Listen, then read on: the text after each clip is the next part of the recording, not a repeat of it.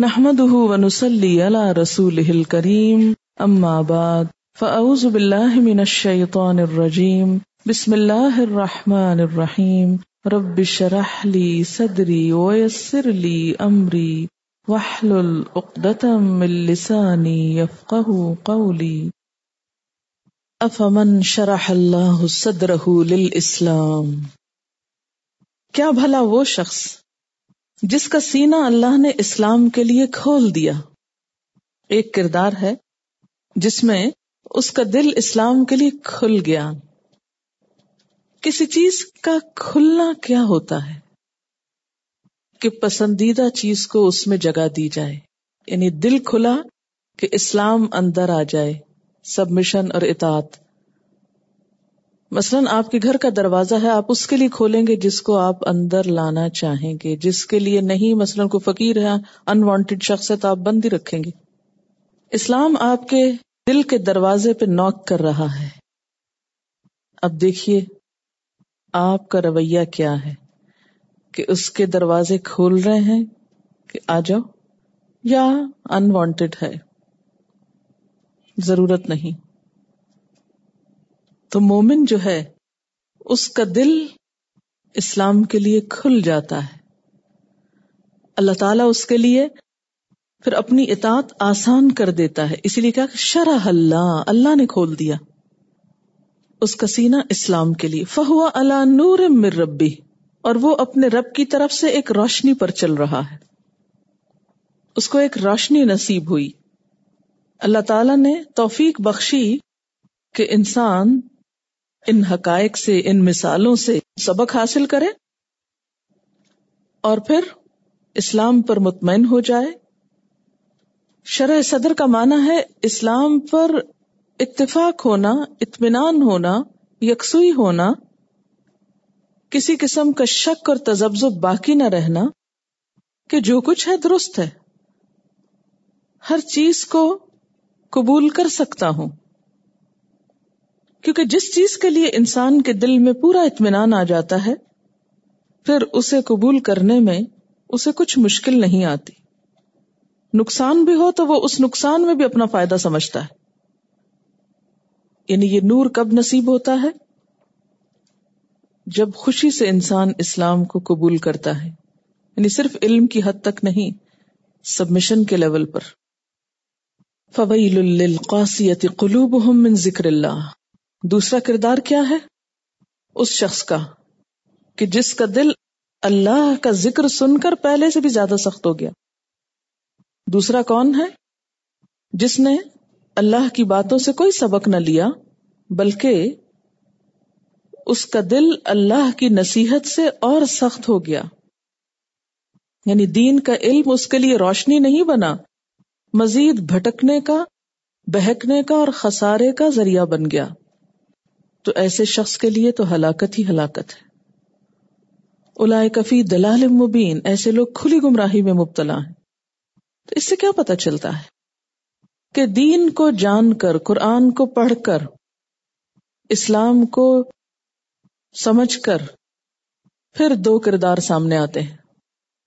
ایک وہ جس نے کھلے دل سے اس کو لیا، سمجھا، خوشی سے قبول کیا اس کے مطابق اپنا عمل بدل لیا۔ اور دوسرا وہ، جو جان تو سب کچھ گیا، سمجھ گیا، لیکن کسی چیز کو دل میں جگہ نہیں دی کہ وہ عمل کا حصہ بن جائے، بلکہ اور ڈھیٹ ہو گیا۔ خاصیت قلوب من ذکر اللہ۔ یہ وہ شیطانی رویہ ہے جو لاجک پیش کر کے ہر بات کی تعویل اور بہانہ کر کے عمل سے جی چراتا ہے۔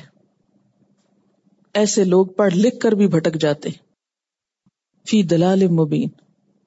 کون سی تعویلیں ہوتی ہیں ایسی جو کسی اور کی نہیں، ہم اپنی بات کریں گے۔ میں اور آپ، ہم سب اپنی اپنی بات کریں گے کہ کہیں یہ ہمارے بارے میں نہ کہا جا رہا ہو۔ ان دونوں میں سے ہمیں کہیں تو اپنے آپ کو رکھنا ہے نا؟ کہ قرآن پڑھ کر دین کا علم حاصل کر کے اللہ کے اس ذکر سے ہمارا دل کھلا سبمشن میں اضافہ ہوا، یا پھر اور ڈھیٹ ہو گئے کہ ہر چیز کا کوئی نہ کوئی بہانہ تلاش کرے نہیں، یہ حکم ایسے نہیں، ویسے جیسے اہل کتاب کرتے تھے۔ حجت بازی، ہیلا سازی۔ جیسے قرآن پاک کی ایک اور آیت میں بھی آتا نا کہ ولا يكونوا كالذين اوتوا الكتاب من قبل فطال عليهم الامد فقست قلوبهم وكثير منهم فاسقون۔ اور وہ ان لوگوں کی طرح نہ ہو جائیں جنہیں پہلے کتاب دی گئی، پھر ایک لمبی مدت ان پر گزر گئی تو ان کے دل سخت ہو گئے اور آج ان میں سے اکثر فاسق بنے ہوئے ہیں۔ اہل کتاب کی طرح نہ ہو جانا۔ جن کو اللہ نے کیا کیا؟ کتاب دی، پھر ایک لمبا عرصہ گزرا، پھر ان کے دل سخت ہو گئے، یہ چیزیں ان کو بس روٹین میں محسوس ہونے لگی دلوں کے اندر سے احساس ختم ہو گیا۔ یعنی اہل علم کا ڈھیٹ پن ہوتا ہے نا، یہ اس کی طرف اشارہ ہے۔ ایک ہوتا نا، ایک بےچارا انجان، لا علم شخص ہے۔ اس بےچارے کو پتا ہی نہیں۔ پتا چلا، جتنا چلا اتنا مان لیا۔ اگر نہیں بھی پتا اور نہیں عمل کر رہا تو کم از کم دل تو ڈرتا نا اللہ سے۔ لیکن ایک وہ کردار ہوتا ہے کہ جس کو پتا سب کچھ ہے۔ لیکن وہ ہر چیز کی تعویل رکھتا ہے اپنی ذہانت کی وجہ سے، انٹلیکٹ کی وجہ سے، اپنی ہوشیاری کی وجہ سے۔ وہ الفاظ کے ہیر پھیر سے آیتوں کا ایسا مفہوم نکال لیتا ہے کہ جس سے وہ عمل کو ایک طرف پھینک دے اور خود وہی کرے جو اس کی خواہش نفس کہتے فرمایا اللہ کفی دلال مبین۔ ایسے لوگ کھلی گمراہی میں۔ اس میں جو آیت ہے، اس میں لکھا ہوا ہے کہ کیا وہ شخص جس کا سینہ اللہ نے اسلام کے لیے کھول دیا، وہ اپنے رب کی طرف سے ایک روشنی پہ چل رہا ہے۔ یہ ایک کیریکٹر ہے۔ ایک کردار ہے۔ کون سا؟ کہ جس شخص کا دل کھلا ہوا ہے۔ کس بات کے لیے کھلا ہوا ہے؟ اسلام کے لیے۔ اسلام کا لفظی معنی کیا ہے؟ اپنے آپ کو اللہ کے حوالے کرنا۔ یہاں دراصل دو کردار آمنے سامنے لائے گئے ہیں۔ ایک وہ جو قرآن پڑھ کر فائدہ اٹھاتا ہے اور دوسرا وہ جو قرآن پڑھ کر فائدے کی بجائے اور نقصان میں چلا جاتا ہے۔ اب ان دونوں کرداروں کی خصوصیات دیکھ کر ہمیں خود کو پہچاننا ہے کہ ہم کون سا کردار ہیں۔ ایک کردار، افمن شرح اللہ صدر اسلام کیا بھلا وہ شخص جس کا سینا اللہ نے اسلام کے لیے کھول دیا ہو؟ اسلام اسلام یہاں اس معنی میں نہیں ہے کہ بطور دین۔ اسلام یہاں کس معنی میں ہے؟ سبمشن اطاعت فرما برداری جھک جانا۔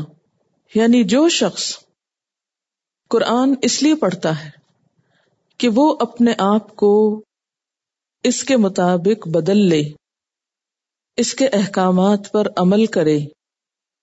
اللہ کے حکم کے آگے جھک جائے، جیسے مسلم کا معنی کیا ہوتا ہے؟ جھکنے والا۔ ایسے شخص کو کیا نصیب ہوتا ہے؟ فہوا اللہ نور ربی ہی وہ اپنے رب کی طرف سے ایک نور پر ہوتا ہے یعنی اس کو ایک خاص روشنی نصیب ہو جاتی ہے، جس سے وہ اللہ کی بات کا مطلب سمجھنے لگتا ہے۔ یعنی قرآن کا علم ہر ایک کے لیے نہ ہدایت کا سبب بنتا ہے، نہ روشنی کا سبب بنتا ہے اور نہ ہی کامیابی کا سبب بنتا ہے۔ صرف قرآن کا پڑھ لینا کافی نہیں صرف اس کا ترجمہ جان لینا کافی نہیں۔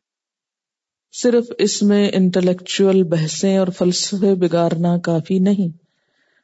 بلکہ اصل مقصد کیا ہے کہ اسلام کے لیے دل کھل جائے، اپنے آپ کو اللہ کے حوالے کرنے کے لیے دل مان جائے کہ ہاں میں اللہ کا بندہ بنتا ہوں۔ اگر انسان اس تکبر میں مبتلا رہے کہ جو میری سوچ ہے جو میرا علم ہے، جو میری خواہش ہے، جو کچھ میں چاہتا ہوں، وہ ہونا چاہیے۔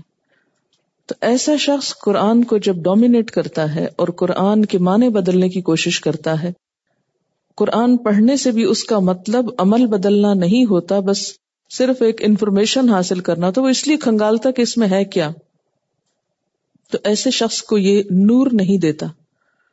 اس کو روشنی نہیں ملتی۔ جو دل بند کر کے اور عمل کی نیت نہ رکھ کے پڑھے۔ جج کیجیے اپنے آپ کو کہ قرآن کی کوئی بھی آیت پڑھتے ہوئے میری سوچ کیا ہوتی ہے کہ میں نے اس پہ عمل کرنا ہے کہ نہیں کرنا؟ اگر آپ نے پہلے ہی ڈسائڈ کر رکھا ہے کہ صرف پڑھنے کے لیے پڑھنا ہے اور عمل کچھ نہیں کرنا، دل نہیں کھولا دیکھیں نا، دل کھولنے کو میں نے تشبیح دی تھی، کس سے؟ جیسے کسی کمرے کا دروازہ کھول دے۔ مثلاً آپ اپنے گھر کا دروازہ بند کیے ہوئے اتنے میں کوئی آ کے نوک کرتا ہے بیل کرتا ہے۔ آپ کیا کرتے ہیں؟ جھانک کے دیکھتے ہیں، کون ہے یہ بیل کرنے والا؟ آپ دیکھتے ہیں کہ بہت عزیز دوست ہے کوئی آپ۔ آپ فوراً سے دڑ سے دروازہ کھول دیتے ہیں۔ خوشی کے مارے فوراً کھولتے ہیں، آئیے۔ اور اگر آپ دیکھتے ہیں کہ کوئی انوانٹیڈ شخص ہے یا کوئی فقیر ہے مثلاً؟ یا کوئی حقیر آپ کی نگاہ میں؟ سمجھنا تو کسی کو نہیں چاہیے، لیکن غیر ضروری چیز ہے۔ تو آپ کیا کرتے ہیں؟ دروازہ بند کا بند رہنے دیتے ہیں۔ اس مثال سے سمجھیے کہ اللہ کا یہ کلام آ کر آپ کے دل کا دروازہ کھٹکھٹاتا ہے۔ جب کسی بھی آیت سے آپ سامنا ہوتا ہے۔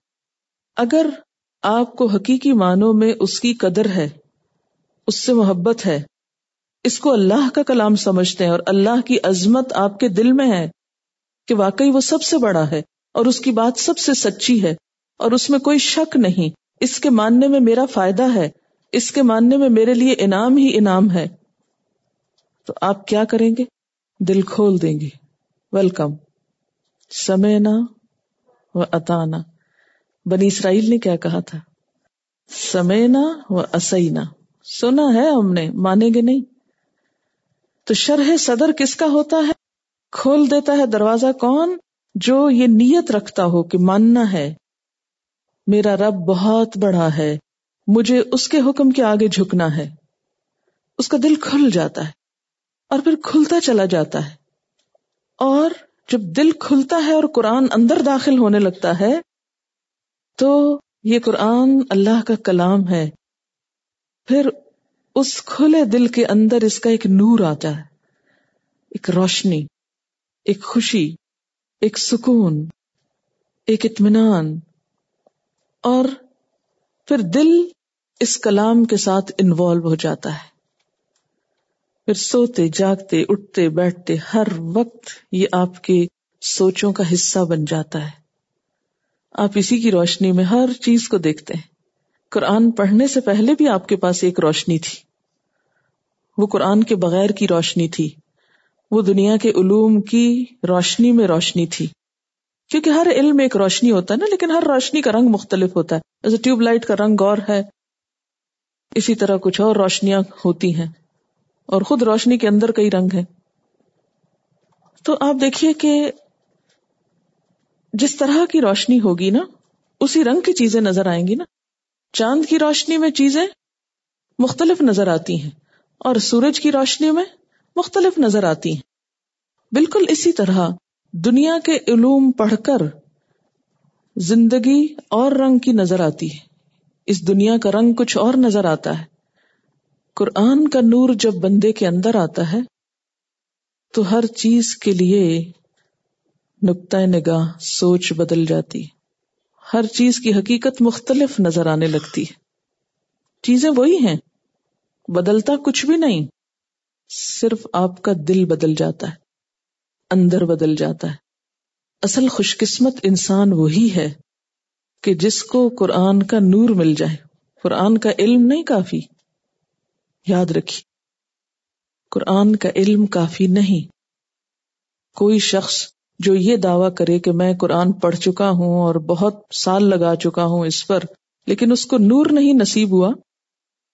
اس نے اپنا آپ اس کے مطابق بدلا نہیں، بدلنا چاہا نہیں۔ اپنی سوچ، اپنے جذبات، اپنی خوشی، اپنے غم، اپنا سب کچھ اس کے مطابق کرنے کا ارادہ ہی نہیں کیا۔ اسلام کے لیے، جھکنے کے لیے کھولا ہی نہیں دروازہ۔ حوالے ہی نہیں کیا خود کو اللہ کے۔ ایسے شخص کو یہ روشنی نصیب نہیں ہوتی۔ وہ قرآن پڑھنے کے باوجود بھی کچھ اور ہی روشنیوں میں دیکھتا ہے دنیا کو۔ ایسے شخص کے لیے قرآن کا علم پھر فائدے کی بجائے الٹا نقصان دہ ہوتا ہے۔ فویل یہی علم اس کے لیے ہلاکت کا سبب بن جاتا ہے۔ تباہی کا سبب بنتا ہے۔ کیوں؟ اس لیے کہ وہ خود بھی بھٹکتا ہے، اوروں کو بھی بھٹکاتا ہے۔ خود بھی گمراہ ہوتا ہے اوروں کو بھی گمراہ کرتا ہے۔ فویل للقاسیت قلوبهم من ذکر اللہ تباہی ہے ان لوگوں کے لیے جن کے دل اللہ کے ذکر سے اور سخت ہو گئے اور ڈھیٹ بن گئے وہ، اور دین کے دشمن بن گئے۔ ان کے لیے یہی قرآن۔ جیسے حدیث میں آتا ہے نا، القرآن حجت اللہ او علیہ کا کتنے چھوٹے سے لفظ ہیں؟ تین۔ القرآن حجت لک او علیہ کا قرآن یا تو تمہارے لیے حجت بنے گا، تمہارے حق میں یا تمہارے خلاف۔ قیامت کے دن یا تمہارے حق میں سفارش کرے گا یا تمہارے خلاف مقدمہ کرے گا۔ یا اللہ پکڑو اس کو، اس نے مجھے مذاق کا نشانہ بنا لیا تھا۔ مجھے پڑھتا تھا۔ ہاں وہ حدیث بھی ہے۔ نبی صلی اللہ علیہ وسلم نے فرمایا، کتنے ہی قرآن پڑھنے والے ایسے ہیں کہ قرآن ان پہ لانت کرتا ہے۔ کتنے ہی قرآن پڑھنے والے ایسے ہیں ول قرآن قرآن اس پہ لانت کر رہا ہوتا ہے۔ کیسے؟ اس کی ایک چھوٹی سی مثال ہے۔ مثلاً، قرآن پاک میں اللہ تعالیٰ فرماتے ہیں، لعنت اللہ الکاذبین۔ جھوٹوں پر اللہ کی لانت ہے۔ اب ایک شخص تلاوت فرما رہا ہے۔ لعنت اللہ الکاذبین۔ یاد کر رٹ رہا ہے جیسے حفظ کر رہے ہیں۔ اور دوسری طرف قرآن رکھ کے بیٹھتا ہے۔ استاد پوچھتا کتنی دفعہ پڑھا؟ کہتا ہے، استاد جی دس دفعہ ہو گیا۔ کیا کیا اس نے؟ جھوٹ بولا۔ اور وہ جو لعنت اللہ الکاذبین۔ پڑھ کے بیٹھا ہے، وہ کس پر گئی؟ اسی پہ گئی نا؟ جس نے جھوٹ بولا۔ ایسے بہت سے کھیل اور ایسی بہت سی زیادتیاں ہم خود اللہ کے دین کے ساتھ کرتے۔ کبھی آپ نے سوچا نہیں کہ آخر کیا وجہ تھی؟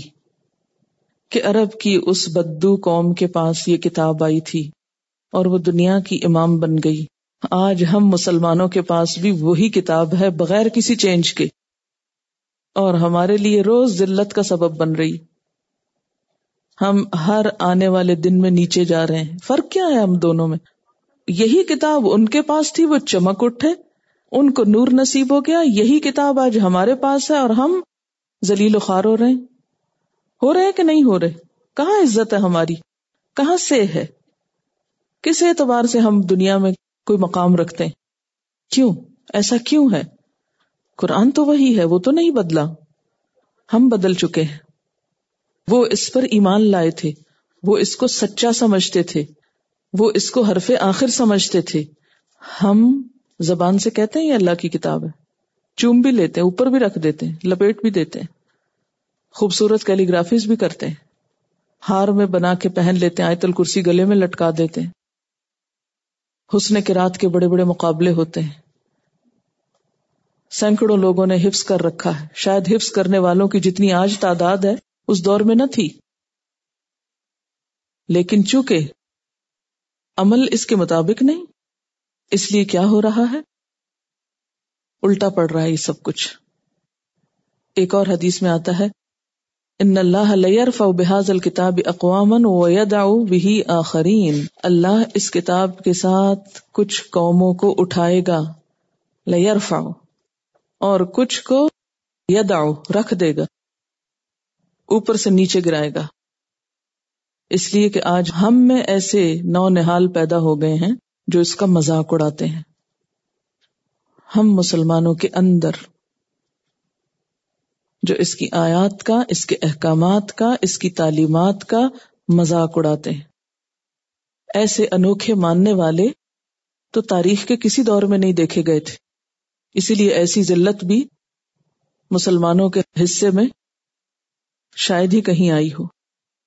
تو یاد رکھیے، جب تک ہم اپنے کو نہیں بدلیں گے اور کوئی کسی کو نہیں بدل سکتا، جب تک کوئی شخص خود کو نہ بدلے۔ جب تک ہم خود کو نہیں بدلیں گے۔ اس وقت تک اس سے بھی بہترین چیز لے آئیں، کچھ فائدہ نہیں ہوگا۔ بالکل ایسے جیسے اگر کسی شخص کا میدا کمزور ہو، تو کیا ہوتا ہے؟ آپ اس کو سونے جیسی چیز کھلائیں۔ بلکہ جتنی اچھی چیز کھلائیں گے، اتنا ہی اس کے لیے تباہی ہوگی۔ اتنی اس کی صحت اور بگڑے گی۔ کمزور میدے والوں کو تو ہلکی غذائیں کھلائی جاتی ہیں نا؟ اگر ذرا بھی ہیوی چیز کو کھلا دیں گے تو ان کی طبیعت اور خراب ہو جائے گی۔ وہ ان کو طاقت نہیں دے گی، وہ ان کی موت کا سبب ہو سکتی۔ تو جب تک ہمارے اندر یہ نیت نہیں ہے نا کہ یوں دل کھول دیا ہے، جو آئے گا مان لیں گے، اس وقت تک پورا فائدہ نہیں ہو سکتا۔ نیت تو کریں۔ مشکل یہ کہ ہم نیت بھی نہیں کرتے۔ پھر اللہ جانتا ہے نا، وہ دیکھ رہا ہے کہ کس کا معاملہ کیا ہے۔ ہم ڈرتے ہیں۔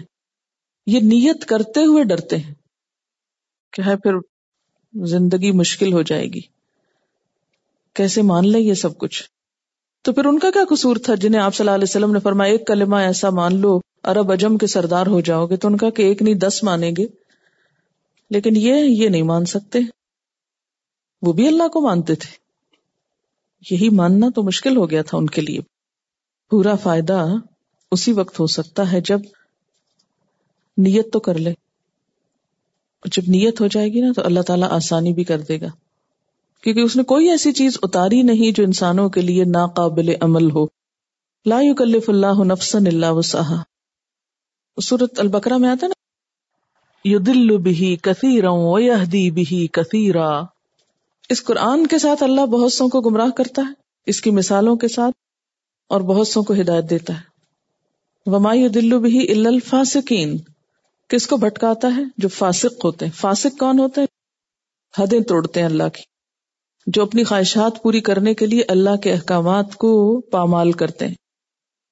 جب بھی قرآن کی کوئی آیت پڑھتے ہیں تو فوراً کیا سوچتے ہیں، یہ تو فلاں کے بارے میں کہی گئی کچھ کافروں کے لیے، کچھ یہودیوں کے لیے، کچھ عیسائیوں کے لیے، کچھ منافقوں کے لیے ہے۔ اور آج کے دور میں بھی اگر کچھ آیتیں ہیں ویلڈ تو وہ تو دوسروں کی خرابیوں کے لیے اور ان کو ہم نے سمجھانا ہے اس کے ساتھ۔ خود اپنے لیے۔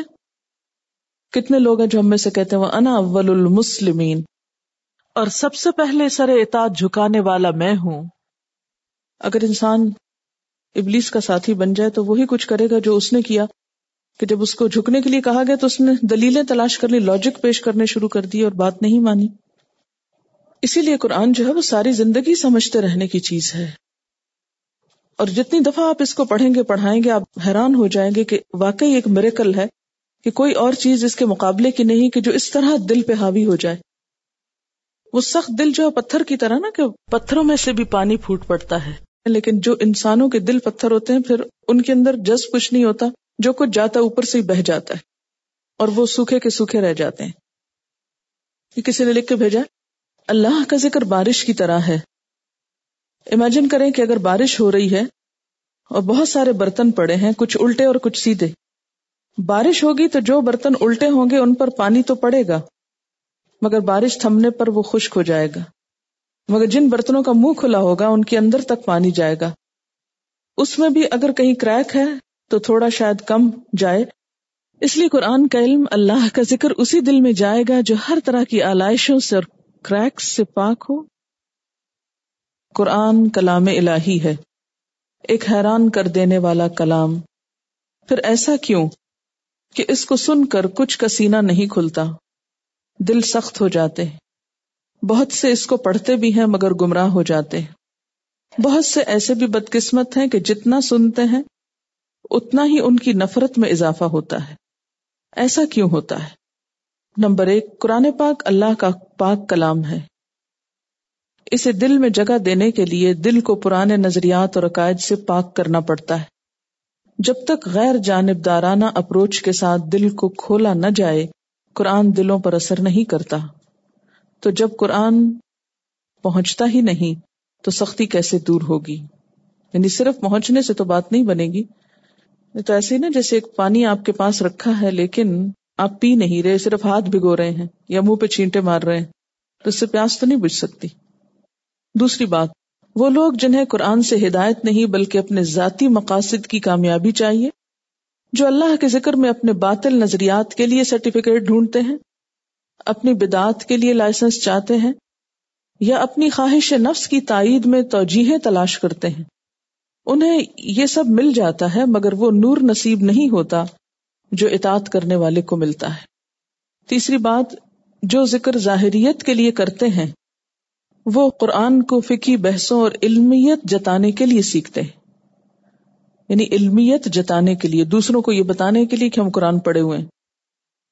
انہیں دو جمع دو چار کرنا تو آ جاتا ہے۔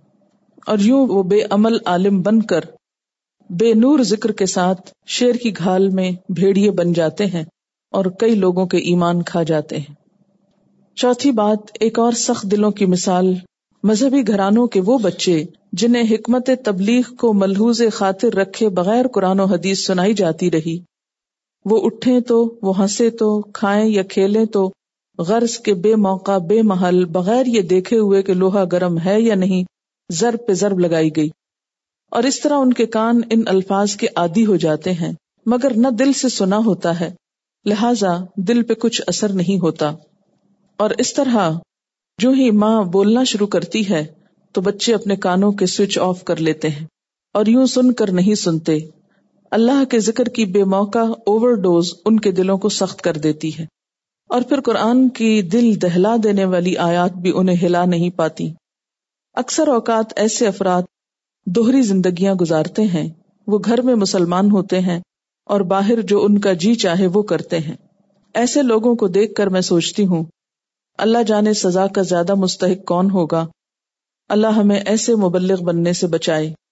قرآن شفا ہے، ہمیں اس کی صحیح ڈوز اور وہ بھی بر وقت دینے کی حکمت عطا فرمائے، تاکہ ہم بھی کسی کی دل کی سختی کا باعث نہ بنے کیا شرح صدر کے لیے شرط ہے کہ بعد میں عمل بہت حد تک پرفیکٹ ہو؟ دیکھیں، دل کھلا ہے تو کچھ نہ کچھ کوشش میں لگے ہوئے ہیں، قدم بقدم آگے بڑھ رہے مومن ایک درخت کی طرح گرو کرتا ہے اور نیک عمل جو ہوتا ہے، ایک درخت کی طرح، ایک تو موسم بہار آنے پہ تیزی سے پھلتا پھولتا ہے، لیکن اس کے پھلنے پھولنے میں بھی کچھ نہ کچھ وقت ضرور لگ جاتا ہے۔ اور پھر کچھ عرصے کے بعد کچھ نہ کچھ بیچ میں جھونکے زرد آتے ہیں، لیکن پھر وہ ختم نہیں ہوتا، پھر سبز ہونے لگتا ہے، حتیٰ کہ انسان کی موت آ جاتی۔ اللہ نے بندہ مومن کو ایک اچھے درخت سے تشبیح دی۔ وہ ہے ایور گرین لیکن ایور گرین میں بھی آپ دیکھیں کہ کوئی نہ کوئی پتا جھڑتا رہتا ہے بیچ بیچ میں سے، مگر آن دا ہول اس کے سبزہ ختم نہیں ہوتا۔ کسی موسم میں زیادہ گرین ہو جاتا ہے، کسی میں ذرا کم ہوتا ہے۔ یعنی ایور گرین ٹری جو گرو آہستہ آہستہ آہستہ کرتا چلا جاتا ہے تاکہ مضبوط بن جاتا ہے۔ یہ فویل للقاسیت قلوبہم من ذکر اللہ۔ یہ کب ہوتا ہے؟ اللہ کا کلام پڑھ کے پھر دل سخت ہوتے یہ کب ہوتے ہیں؟ جب تعویلیں کر لی جاتی۔ قرآن پڑھ کے ڈھیٹ کب ہوتا ہے انسان؟ ہمارے معاشرے میں ایسے لوگ پائے جاتے ہیں جو کہتے ہیں، آخر ہم نے بھی قرآن پڑھا ہے۔ مجھ سے ڈائریکٹ کئی لوگوں کی بات ہوئی۔ ہم نے بہت دفعہ ٹرانسلیشن پڑھا ہے، بہت دفعہ قرآن پڑھا ہے۔ ہمیں تو ایسی کوئی بات نظر نہیں آئی کہ جو یہ کہتی ہو۔ آپ کو بھی ایسے کردار ملیں گے، اس وقت آپ سوچیں گے، واقعی ہمیں تو شاید بھٹکا ہی دیا گیا ہے، بہکا دیا گیا ہے۔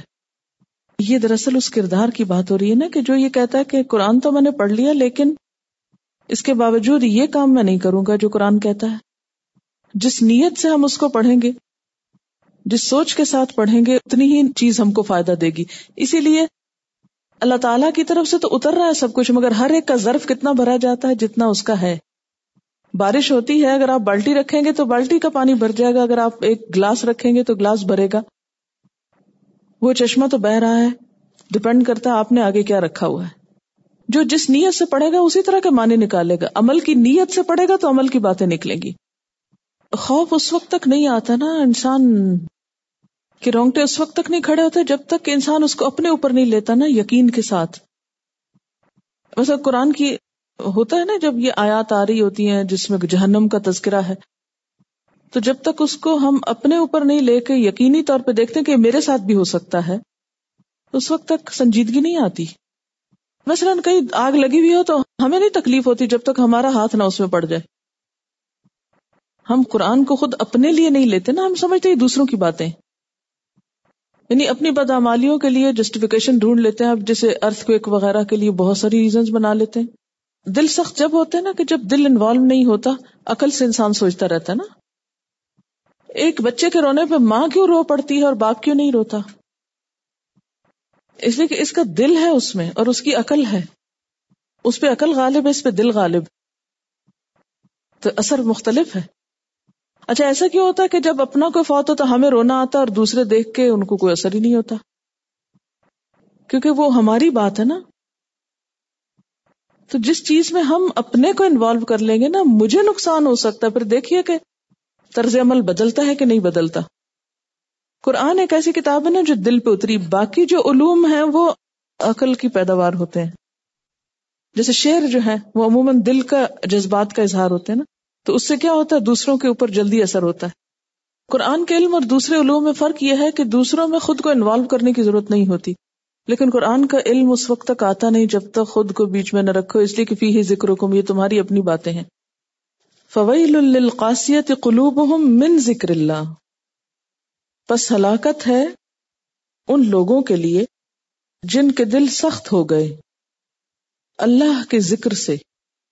ہم تو ہمیشہ یہی پڑھتے رہے کہ اللہ کا ذکر دلوں کو اطمینان دیتا ہے، سکون کا باعث ہوتا ہے۔ خشیت الہی پیدا کرتا ہے۔ لیکن یہاں تو کچھ اور ہی لکھا ہوا۔ یہاں لکھا ہوا یہ ہے کہ تباہی ہے ان لوگوں کے لیے جن کے دل اللہ کے ذکر سے، اللہ کی نصیحت سے اور زیادہ سخت ہو گئے۔ ایسا کیوں ہوتا ہے کہ کچھ لوگوں پر ریورس افیکٹ ہوتا ہے؟ الٹا اثر ہوتا ہے۔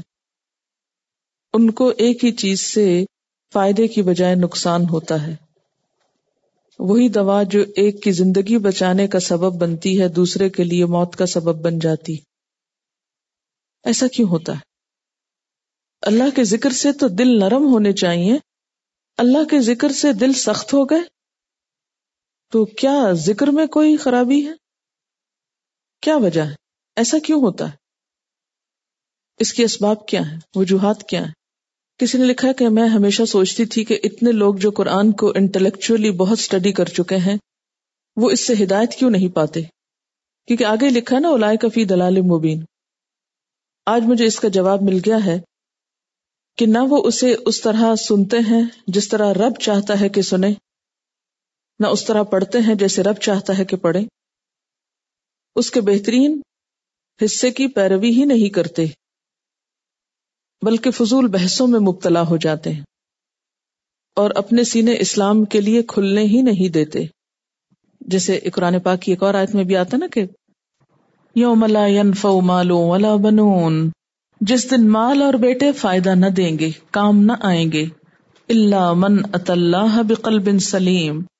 مگر جو اللہ کے پاس قلب سلیم لے کر آئے، سلامت دل لے کر آئے۔ قیامت کے دن کی بات ہو رہی ہے۔ کہ اس روز مال کام نہیں آئے گا، اولاد کام نہیں آئے گی۔ دنیا میں اگرچہ بہت سی چیزیں پائی جاتی ہیں، لیکن دو چیزوں کا بطور خاص تذکرہ ہے۔ مال اور اولاد کا، کہ یہ کام نہیں آئیں گے۔ اس لیے کہ دنیا میں انسان ان دو چیزوں کی محبت میں باقی چیزوں کی نسبت کچھ زیادہ ہی گرفتار ہے۔ مال کے بارے میں اللہ تعالی فرماتے کہ وہ ان لحب الخیر لشدید، اور وہ مال و دولت کی محبت میں بری طرح مبتلا ہے۔ اور اسی طرح وہ تو ہبون المال حبن جما، اور تم مال کی محبت میں بری طرح گرفتار ہو۔ اور اسی طرح اولاد بھی انما اموالکم و اولادکم فتنہ۔ تمہارے مال اور تمہاری اولاد تو ایک آزمائش ہے۔ ایک اور جگہ پر، ان من ازواجکم و اولادکم ادولکم فہذروہم تمہاری بیویاں اور تمہاری اولاد میں سے بعض تمہارے دشمن ہیں، ان سے ہوشیار رہو۔ تو یہ ایک بہت بڑی حقیقت ہے کہ یہ دو چیزیں انسان کی کمزوری ہیں۔ دنیا میں انسان کے غلط رویوں کے عمومی طور پر ذمہ دار بھی یہی دو عناصر ہیں۔ انسان کو بتایا یہ جا رہا ہے کہ جن دو چیزوں کے پیچھے تم اپنے آپ کو ہلاک کر رہے ہو اور جن دو چیزوں کے حصول میں اور ان کو چاہنے میں اور ان کو سنبھالنے میں اور ان کی خاطر جو اپنی تمام طاقت اور صلاحیت استعمال کر رہے ہو، یہی دو چیزیں قیامت کے دن انسان کو پوچھیں گی بھی نہیں۔ پھر یہ کہ دنیا میں جیسے کوئی مشکل پیش آتی ہے، تو عموماً وہ مشکلات دو طرح سے حل ہوتی ہیں۔ جیسے کچھ کام مال سے ہو جاتے ہیں اور کچھ اولاد کر دیتی لیکن قیامت کے دن جو مصیبت پڑے گی، اس روز وہ دکھ درد نہ مال سے دور ہوگا اور اس دکھ درد اور تکلیف میں اولاد بھی نہیں کام آئے گی۔ انسان اگر اپنی اولاد کو فدیے میں دے کر خود بچنا چاہے، اس دن کے عذاب سے تو بچ نہ سکے گا۔ ہاں جو چیز وہاں کام آئے گی، جو چیز اللہ تعالی انسان سے چاہتا ہے وہ کیا ہے؟ اللہ، یہ اللہ کا لفظ قابل غور ہے۔ من اطلّہ بقلب سلیم، جو اللہ کے پاس قلب سلیم لے کر آیا۔ سلامت دل۔ مال اور اولاد کی بجائے، جو چیز ریکوائرڈ ہے، وہ قلب سلیم ہے۔ گویا آخرت میں نجات پانے کے لیے، آخرت کی مشکلات سے نبٹنے کے لیے قلب سلیم ہی چاہیے۔ قلب سلیم کے علاوہ کوئی اور قلب نہیں چاہیے۔ اچھا قلب کی بات یہاں کیوں کی گئی؟ اس لیے کہ مال اور اولاد اور اولاد میں سے بھی خاص طور پر بیٹے، ان دو چیزوں میں انسان کا دل لگ جاتا ہے۔ دنیا میں بھی زیادہ دل لگنے کا سبب عموماً یہی دو چیزیں ہوتی ہیں۔ مال کی کثرت اور بیٹوں کا ہونا۔ دنیا کے غموں سے عموماً یہ دو چیزیں بے نیاز بھی کر دیتی ہیں۔ تو چونکہ انسان اپنا دل ان کو دے ڈالتا ہے۔ مال کے لیے اور اولاد کے لیے اپنا دل ہار بیٹھتا ہے۔ فرمایا کہ جس دل میں مال اور اولاد کی محبت بسی ہوئی ہوگی، اللہ کو وہ دل نہیں چاہیے وہاں، بلکہ وہ دل چاہیے جو قلب سلیم ہو۔ اللہ کا کیا مانا ہوتا ہے؟ جسے ہم کہتے ہیں لا الہ الا اللہ، تو اللہ کا لفظ بہت اہم ہے۔ مگر سوائے یعنی ایکسکلوسولی کیا چاہیے قلب سلیم؟ اگر قلب سلیم کے علاوہ کوئی اور قلب پیش کیا، تو وہ قبول نہ ہوگا۔ اچھا بات یہ ہے کہ صرف قلب کی بات کیوں کی گئی ہے؟ اس لیے کہ قلب زندہ ہو تو انسان زندہ ہے۔ اگر قلب پہ کچھ بیت جائے تو انسان باقی نہیں رہتا۔ اگرچہ لفظ قلب یا دل استعمال ہوا ہے، لیکن مراد سارا انسان ہی ہے۔ من سے ویسے بھی انسان کی طرف اشارہ ہو رہا ہے۔ اللہ من یعنی انسان۔ مگر جو انسان، جو شخص، جو کوئی قلب سلیم کے ساتھ حاضر ہو۔ نبی صلی اللہ علیہ وسلم نے بھی فرمایا نا کہ اذا صلحت، صلح الجسد کلو و اذا فسدت، فسد الجسد کلو اللہ وہی القلب۔ انسان کے جسم میں گوشت کا ایک ٹکڑا ہے، اگر وہ درست ہو گیا، سارا جسم درست۔ اگر وہ بگڑ گیا تو سب کچھ بگڑ گیا۔ سن لو، وہ دل ہے۔ دل ہی ایک ایسا آرگن ہے نا جو کسی وقت بھی آرام نہیں کرتا۔ مسلسل کام کرتا ہے۔ جب سے ہم پیدا ہوئے بلکہ پیدائش سے پہلے بھی، ماں کے پیٹ میں بھی دل کام کرنا شروع کر دیتا ہے۔ اگر یہ کام نہ کرے اور یہ اپنی صحیح حالت پر نہ ہو، تو انسان صحیح حالت پر قائم رہ نہیں سکتا۔ انسان سروائو نہیں کر سکتا۔ تو دنیا میں بھی زندگی کی بنیاد کیا ہے؟ قلب۔ اور آخرت میں بھی زندگی کی بنیاد اور اچھی زندگی کی بنیاد قلب، لیکن صرف قلب سلیم۔ اللہ من اطلّہ بقلب سلیم۔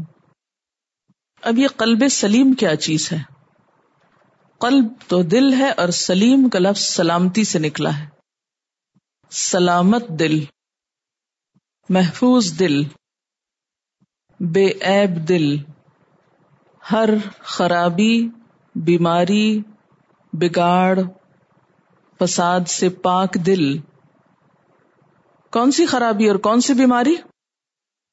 خرابیوں میں، مثلا پہلی خرابی شرک۔ شرک اور بدت اللہ کے نافرمانی کے کاموں سے خالی دل، جس کا دل اللہ کی نافرمانی میں لگتا ہی نہ ہو۔ اللہ کی نافرمانی کو دل ہی نہ چاہے۔ دنیا کی محبت اور دنیا کی چکا چون اور دنیا کی رونق سے محفوظ دل کہ وہ یہ سب کچھ دیکھے۔ مگر کسی بھی چیز میں اس کا دل نہ لگے کوئی بھی چیز اس کو اپیل نہ کرے دل میں جگہ نہ پکڑے اسی طرح ہر برے جذبے سے حسد، شک، بدگمانی، نفرت، عداوت، بخل، ان سارے جذبات سے پاک دل۔ بات یہ ہے کہ دل ایک ایسی سینٹرل جگہ ہے جسم میں کہ جو چیز وہاں جگہ بنا لے۔ وہ پورے جسم کو اپنی لپیٹ میں لے لیتی۔ مثلا، اگر شرک وہاں جگہ بنا لے، تو سارے دین کا بگاڑ ہو جاتا ہے۔ ساری عبادات کا ستیہ ناس ہو جاتا ہے۔ اگر مال کی محبت یہاں جگہ بنا لے، تو کیا ہوتا ہے؟ انسان اپنے رشتوں کو، اپنے قریب عزیز اور بہت سی قیمتی چیزوں کو اس پر قربان کر دیتا ہے۔ اسی طرح اگر اس دل میں کسی کے لیے حسد پیدا ہو جائے، تو حسد سے بھرا ہوا دل پورے جسم کو اور پورے ایکشنز کو اور پوری ایکٹیویٹی کو اپنی لپیٹ میں لے لیتا ہے۔ چہرے کے تاثرات سے لے کر ایکشنز اور انسان کا رویہ اور چال ڈال، ہر چیز اس میں انوالو ہو جاتی۔ اگر کسی کے لیے بدگمانی ٹھہر جائے اس دل میں، مثلا اللہ کے بارے میں شک ٹھہر جائے، اس کے رسول صلی اللہ علیہ وسلم کے بارے میں کوئی ایک چھوٹی سی بات پہ شک ٹھہر جائے، یا کسی بھی جگہ پر یہ کانٹا اٹک جائے تو انسان آگے نہیں چل سکتا، کوئی کام پھر صحیح ہو ہی نہیں سکتا۔ آپ نبی صلی اللہ علیہ وسلم کی صحیح اطاعت کر ہی نہیں سکتے جب تک آپ ان کو اپنے دل میں جگہ نہ دیں۔ اسی لیے کیا فرمایا، خدا کی قسم تم میں سے کوئی شخص مومن ہی نہیں ہو سکتا۔ اس کا ایمان ہی مکمل نہیں ہو سکتا۔ جو اللہ کے رسول صلی اللہ علیہ وسلم کو اپنے والدین، اولاد اور تمام انسانوں سے بڑھ کے نہ چاہے۔ کیوں کہا گیا؟ من احب اللہ و ابغد اللہ و آتا اللہ و من اللہ فقد استکمل ایمان جس نے اللہ کے لیے محبت کی، اللہ کے لیے بغض رکھا، اللہ کے لیے کچھ دیا، اللہ کے لیے روک دیا۔ اس نے اپنا ایمان مکمل کر لیا۔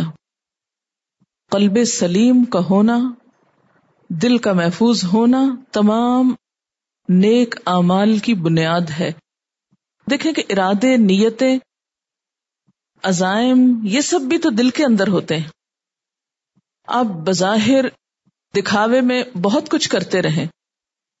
لیکن اگر دل ساتھ نہیں، نیت نہیں تو کچھ بھی قبول نہیں۔ بڑے سے بڑی عبادت قبول نہیں۔ پھر اسی طرح بسا اوقات دل ایک چیز کو چاہتا ہے۔ اور آپ اسے پلٹاتے ہیں اللہ کی اطاعت کی طرف۔ تو آپ نے کیا کیا؟ دل کو محفوظ کر لیا۔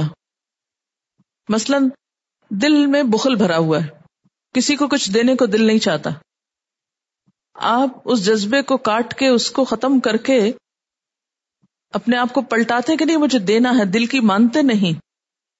تو آپ نے دل کو برباد ہونے سے، ضائع ہونے سے بچا لیا۔ یعنی قلب سلیم کا مطلب یہ نہیں کہ آپ کے دل میں کوئی برا خیال آئے ہی نہ۔ اس کا مطلب یہ بھی نہیں کہ آپ کے دل میں دنیا کی کوئی محبت یا کسی بھی چیز کی کوئی محبت آ نہیں سکتی۔ یہ تو ہو ہی نہیں سکتا۔ یا نوز باللہ، کوئی شرک والا یا اللہ تعالیٰ اور رسول اللہ صلی اللہ علیہ وسلم کے بارے میں کوئی برا وسوسہ آ نہیں سکتا۔ صحابہ کرام میں سے ایک صحابی نے کہا تھا نا، یا رسول اللہ صلی اللہ علیہ وسلم بازوقت وہ باتیں ہم چاہتے نہیں، لیکن اچانک ہمارے دماغ میں ایسی آ جاتی ہیں کہ ان کو منہ پہ لائیں، اس سے بہتر ہے کہ ہم جل کر کوئلہ ہو جائیں۔ یعنی اچانک دل میں کوئی ایسی بات آ جاتی، ایسا وسوسا آ جاتا، بدگمانی آ جاتی۔ اب کیا مطلب کہ دل محفوظ نہیں رہا، سلامت نہیں رہا، کہ وسوسا آ کیوں گیا؟ دنیا کی کسی چیز سے محبت ہوئی اب یہ کہ یہ ہونی نہیں چاہیے تھی، آنی ہی نہیں چاہیے تھی اس چیز کی محبت، کسی چیز میں اٹریکشن محسوس ہوتی ہونی نہیں چاہیے، یہ تو نہیں ہو سکتا۔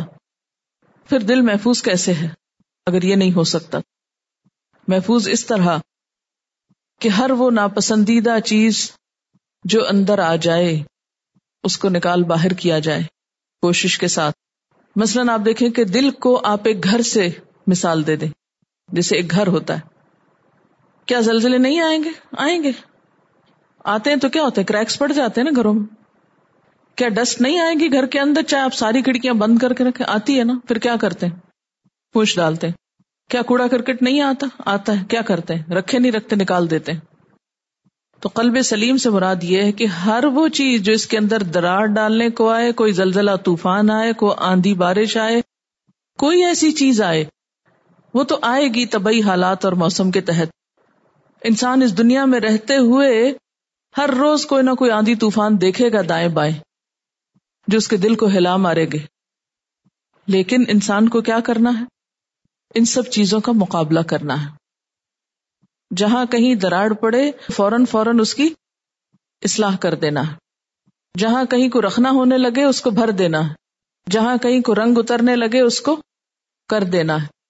کوئی میل کچیل آنے لگے، اس کو صاف کر دینا ہے۔ تاکہ جب ہم دنیا سے رخصت ہوں تو اس حال میں رخصت ہوں کہ کوئی ایسی چیز جو اللہ تعالی کو پسند نہ ہو، وہ ہمارے دل کے ساتھ ٹکی ہوئی نہ ہو، سب ہٹی ہوئی ہو۔ داغ، دھبے، سارے کے سارے مٹے ہوئے ہوں۔ یہ اسی وقت ہو سکتا ہے جب ساتھ ساتھ مٹاتے رہیں۔ گھر اسی وقت صاف رہ سکتا ہے جب ساتھ ساتھ صفائی کریں۔ اگر آپ کچھ دن کے لیے بھی چھوڑ دیں گے تو مشکل ہو جائے گی۔ نبی صلی اللہ علیہ وسلم نے فرمایا کہ جب انسان کوئی گناہ کرتا ہے تو دل پہ ایک سیا نکتا لگتا ہے۔ جب انسان توبہ کر لیتا ہے، اصلاح کر لیتا ہے، تو کیا ہوتا ہے؟ نکتا مٹ جاتا ہے۔ لیکن اگر انسان چھوڑ دیتا ہے، تو وہ نقطہ پھیلنے لگتا ہے۔ اور سیاہی پھیلتے پھیلتے پورے دل کو اپنے کنٹرول میں لے لیتی۔ علامہ اقبال نے کہا تھا نا، یہ مال و دولت دنیا، یہ رشتہ و پیون یہ مال اور یہ رشتے ان سے انسان کو محبت ہوتی ہے۔ لیکن بتان وہم و گما لا الہ الا اللہ۔ یہ کیا ہے بت ہیں، جن کو انسان پوچھتا ہے۔ کون سے؟ خیالی۔ اپنا خیال ہوتا ہے نا، جو کسی بھی چیز کو خوبصورت یا بدسورت کر دیتا ہے۔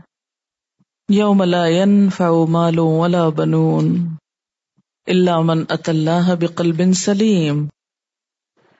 ایک عام صحت مند دل ہے، جس کا رنگ خوبصورت ہے، صحت مند، لیکن ایک سگریٹ پینے والے انسان کا دل ہے۔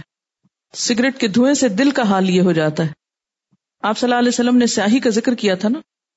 اسی طرح اس سے ہم امیجن کر سکتے ہیں کہ جب ہم گناہ کرتے ہیں، تو کیا ہوتا ہے؟ یہ صحت مند دل قلب سلیم جو ہوتا ہے، قلب بیمار ہو جاتا ہے۔ اور گناہوں کی میل سے سیاہ ہوتا چلا جاتا ہے۔ اللہ تعالی کیا چاہتے ہیں؟ یہ دل چاہیے۔ اللہ من اط اللہ بقلب سلیم سلامت دل چاہیے اور بس، اور نہیں چاہیے۔ سب دوسرے ریجیکٹڈ ہیں۔ کام ہی نہیں آئیں گے وہاں۔ تو ہم سب کو کس چیز پہ توجہ دینی ہے؟ اپنے دل کی اصلاح پہ۔ پیوریفیکیشن آف ہارٹ پہ۔ کیونکہ وہ سینٹر ہے ساری چیزوں کا، سارے باتوں اور کاموں کا۔ دل کی اصلاح اور دل کا زنگ اور دل کا میل کو چیل دور کرنے کے لیے دو نسخے اللہ تعالی کے رسول صلی اللہ علیہ وسلم نے بتائے۔ آپ نے فرمایا کہ دلوں کو زنگ لگ جاتا ہے، جیسے لوہے کو لگتا ہے۔ تو لوگوں نے ارض کیا، یا رسول اللہ صلی اللہ علیہ وسلم، لوہے کا زنگ دور کرنا تو ہم جانتے ہیں دلوں کے زنگ کو کیسے دھوئیں۔ کیسے دور کریں؟ آپ نے فرمایا دو چیزیں۔ کثرت سے قرآن کی تلاوت اور موت کی یاد۔ موت کو یاد رکھو گے تو دنیا کی محبت کم ہوتی جائے گی۔ اب آپ نے قرآن پڑھ لیا۔ اب آپ اگر صرف تلاوت کریں تو بھی انشاءاللہ وہ فائدہ دے گا۔ کثرت سے تلاوت کو معمول بنا لیں۔ اور خاص طور پر ایک بات ہمیشہ یاد رکھ، جس وقت دل ڈاواں ڈول ہونے لگے، جس وقت اداسی ہونے لگے، جس وقت پریشانی ہونے لگے، جس وقت ایمان کا لیول کم محسوس ہو، کچھ بھی دیر کیے بغیر قرآن کھول لیں، کہاں سے جہاں سے بھی کھل جائے۔ ضروری نہیں کہ کوئی خاص صورت سلیکٹ کرے۔ کھول لیں، جو سامنے آئے پڑھنا شروع کر دیں۔ اس وقت تک پڑھتے رہیں، جب تک افاقہ نہ محسوس کرے۔ جب تک شفا نہ ہو جائے۔ اگر سمجھیں کہ منہ سے لفظ ہی نہیں نکل رہا، ٹیپ آن کر دیں کسی بھی اچھے قاری کی کراط آپ کے پاس لازمی طور پر ہونی چاہیے۔ اتنی ہی ضروری ہے جتنا آپ کے پاس آپ کے جسم پہ پہنا ہوا کپڑا ضروری ہے۔ سال کے لباس کے بجٹ میں کسی بھی چیز میں کمی کر لیں۔ کوئی ایک عدد قرات کسی بھی کاری کی جو آپ کو پسند ہو، آن کر لیں اور سننا شروع کر دیں۔ کیونکہ قرآن سننے کے لیے۔ قرآن کے بارے میں کیا کہا گیا؟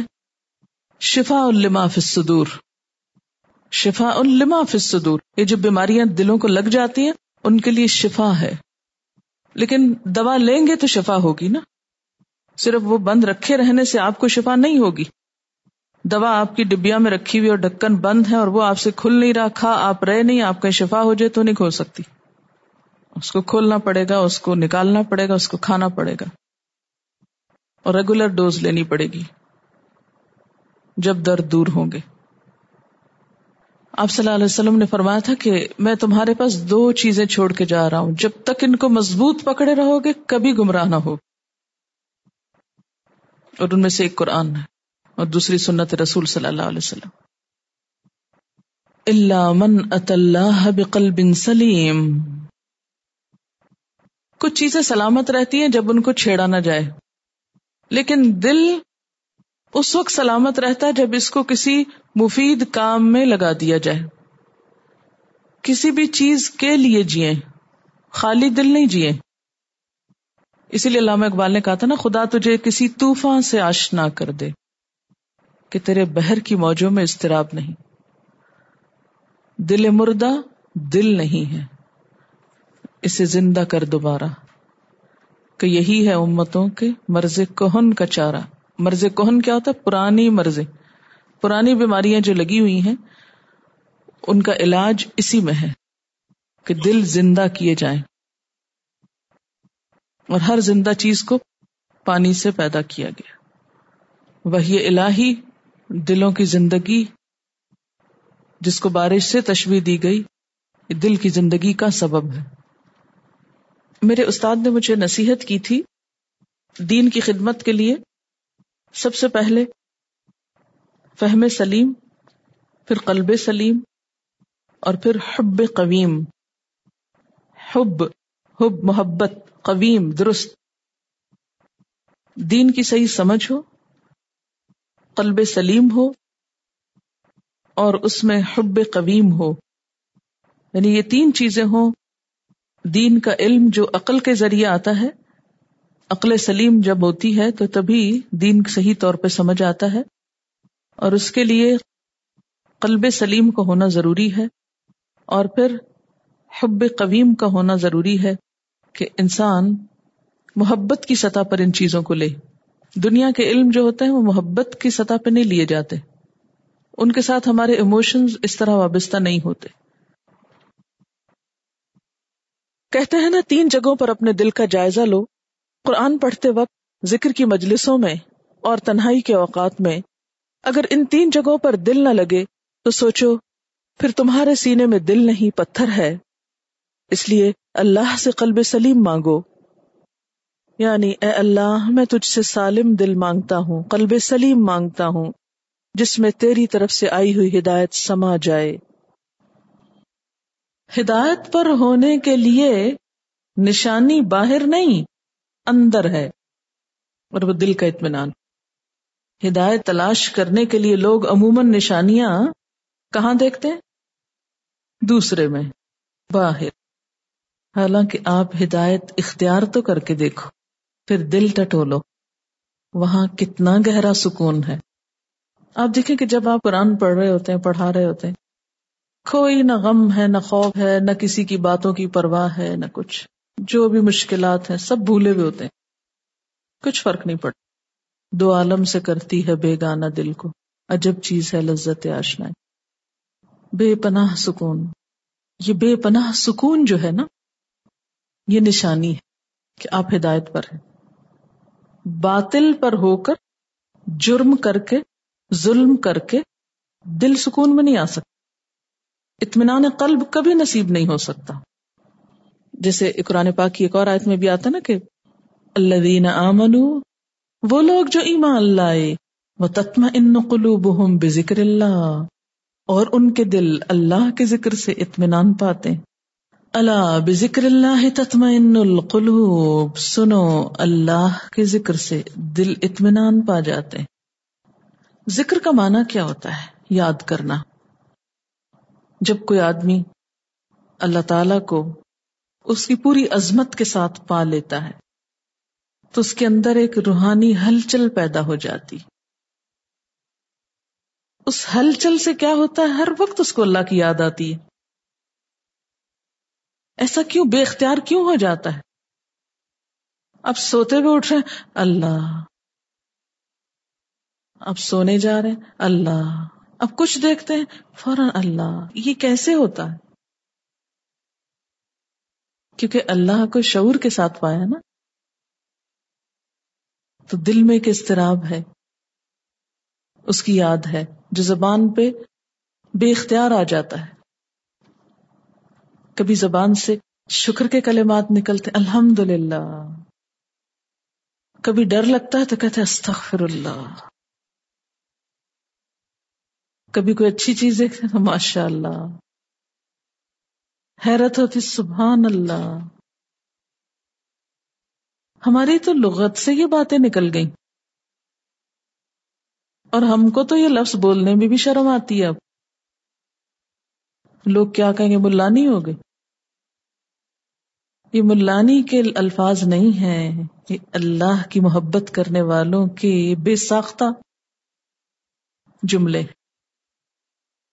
لیکن آپ دیکھیں کہ آج کے لوگ بڑی بڑی گاڑیوں میں بیٹھ کر، بڑے بڑے گھروں میں رہ کر، بڑے بڑے عہدوں اور جابس پہ اطمینان سے محروم ہیں، عجیب پریشانی کا شکار ہے جتنی مادی ترقی بڑی اتنی بے سکونی بڑی ہر طرف کمفرٹ دینے والے سامان موجود ہیں۔ تھک کارپیٹس۔ بھاری پردے، بھاری فرنیچر، بہترین کھانے، عمدہ لباس۔ لیکن سکون نام کی چیز کوئی نہیں۔ یہ سب چیزیں اجنبی اور منہ چڑھاتی نظر آتی ہیں۔ کیوں؟ حقیقی خوشی نہیں لوگوں کے چہروں پر۔ مصنوعی مسکراہٹ کے پیچھے ایک فکر کی لہر ہے جو صاف دیکھی جا سکتی ہے۔ کیوں؟ اس کی وجہ کیا ہے؟ اس کی وجہ یہ ہے کہ خوشی تو روح کو ہوتی ہے نا؟ اور روح کا سامان قرآن ہے جو روح الامین لے کر آئے۔ اور ہم اس کو خوش کرنا چاہتے ہیں مادی چیزوں سے۔ مثلاً بچہ کھلونا مانگ رہا ہے اور ہم اس کو کھانا کھلانے لگ جائیں، تو وہ خوش ہو جائے گا۔ وہ کہ مجھے کھلونا چاہیے آپ کے آؤ کھانا کھاؤ۔ اور چیخے گا۔ میں کھلونا مانگ رہا ہوں، آپ مجھے کھانا کھلاتے کیونکہ وہ تو عام طور پہ بھی اس کو کھانا نہیں اچھا لگتا۔ ہمارا حال یہی ہے۔ جس چیز کی خوشی، جس چیز میں ہے، وہی ملے گی تو روح خوش ہوگی۔ آپ دیکھیں کہ ایک انسان سے مل کر آپ کو خوشی ہوتی۔ وہ نہ ملے، سینکڑوں لوگ ملتے رہے آپ کو۔ دل کا کیا حال ہوتا ہے؟ خوش ہوتے ہیں آپ؟ نہیں۔ اور وہ ایک مل جائے تو سب کچھ مل جاتا ہے۔ کیونکہ روح کی خوشی اس میں ہے۔ اس سے زیادہ خوبصورت یا مالدار یا بڑے لوگوں میں نہیں ہے۔ اس ایک میں ہے۔ انسان اشرف المخلوقات ہے۔ اس کی روح کی خوشی اس سے کم تر چیزوں میں نہیں ہے۔ یہ باقی ساری چیزیں ہم سے کم تر ہیں نا۔ ہم ان سے برتر ہیں۔ یہ ہمارے لیے ضرورت کے لیے پیدا کی گئی۔ ہم نے ان کو پوجنا شروع کر دیا، ہم نے ان میں خوشی تلاش کرنے شروع کر دی۔ ہمیں اپنے سے بڑی چیز میں سکون مل سکتا ہے، جو حقیقی معنی میں بڑی ہے۔ اور وہ ایک ہی چیز ہے نا۔ اللہ۔ اور جب تک اس کو بھولے رہیں گے، اس کو فراموش کریں گے، اس کو چھوڑے رہیں گے، حقیقی خوشی نہیں مل سکتی۔ اپنے سے کمتر میں سکون نہیں مل سکتا، اپنے سے برتر میں سکون ملے گا۔ الزین امن و تتم ان قلوب ہوں بے ذکر اللہ اللہ بے ذکر اللہ تتم ان القلوب۔ وآخر دعوانا ان الحمد للہ رب العالمین. سبحانک اللہم و بحمدک نشہد اللہ الہ الا انت، نستغفرک و نتوب الیک. والسلام علیکم ورحمۃ اللہ وبرکاتہ.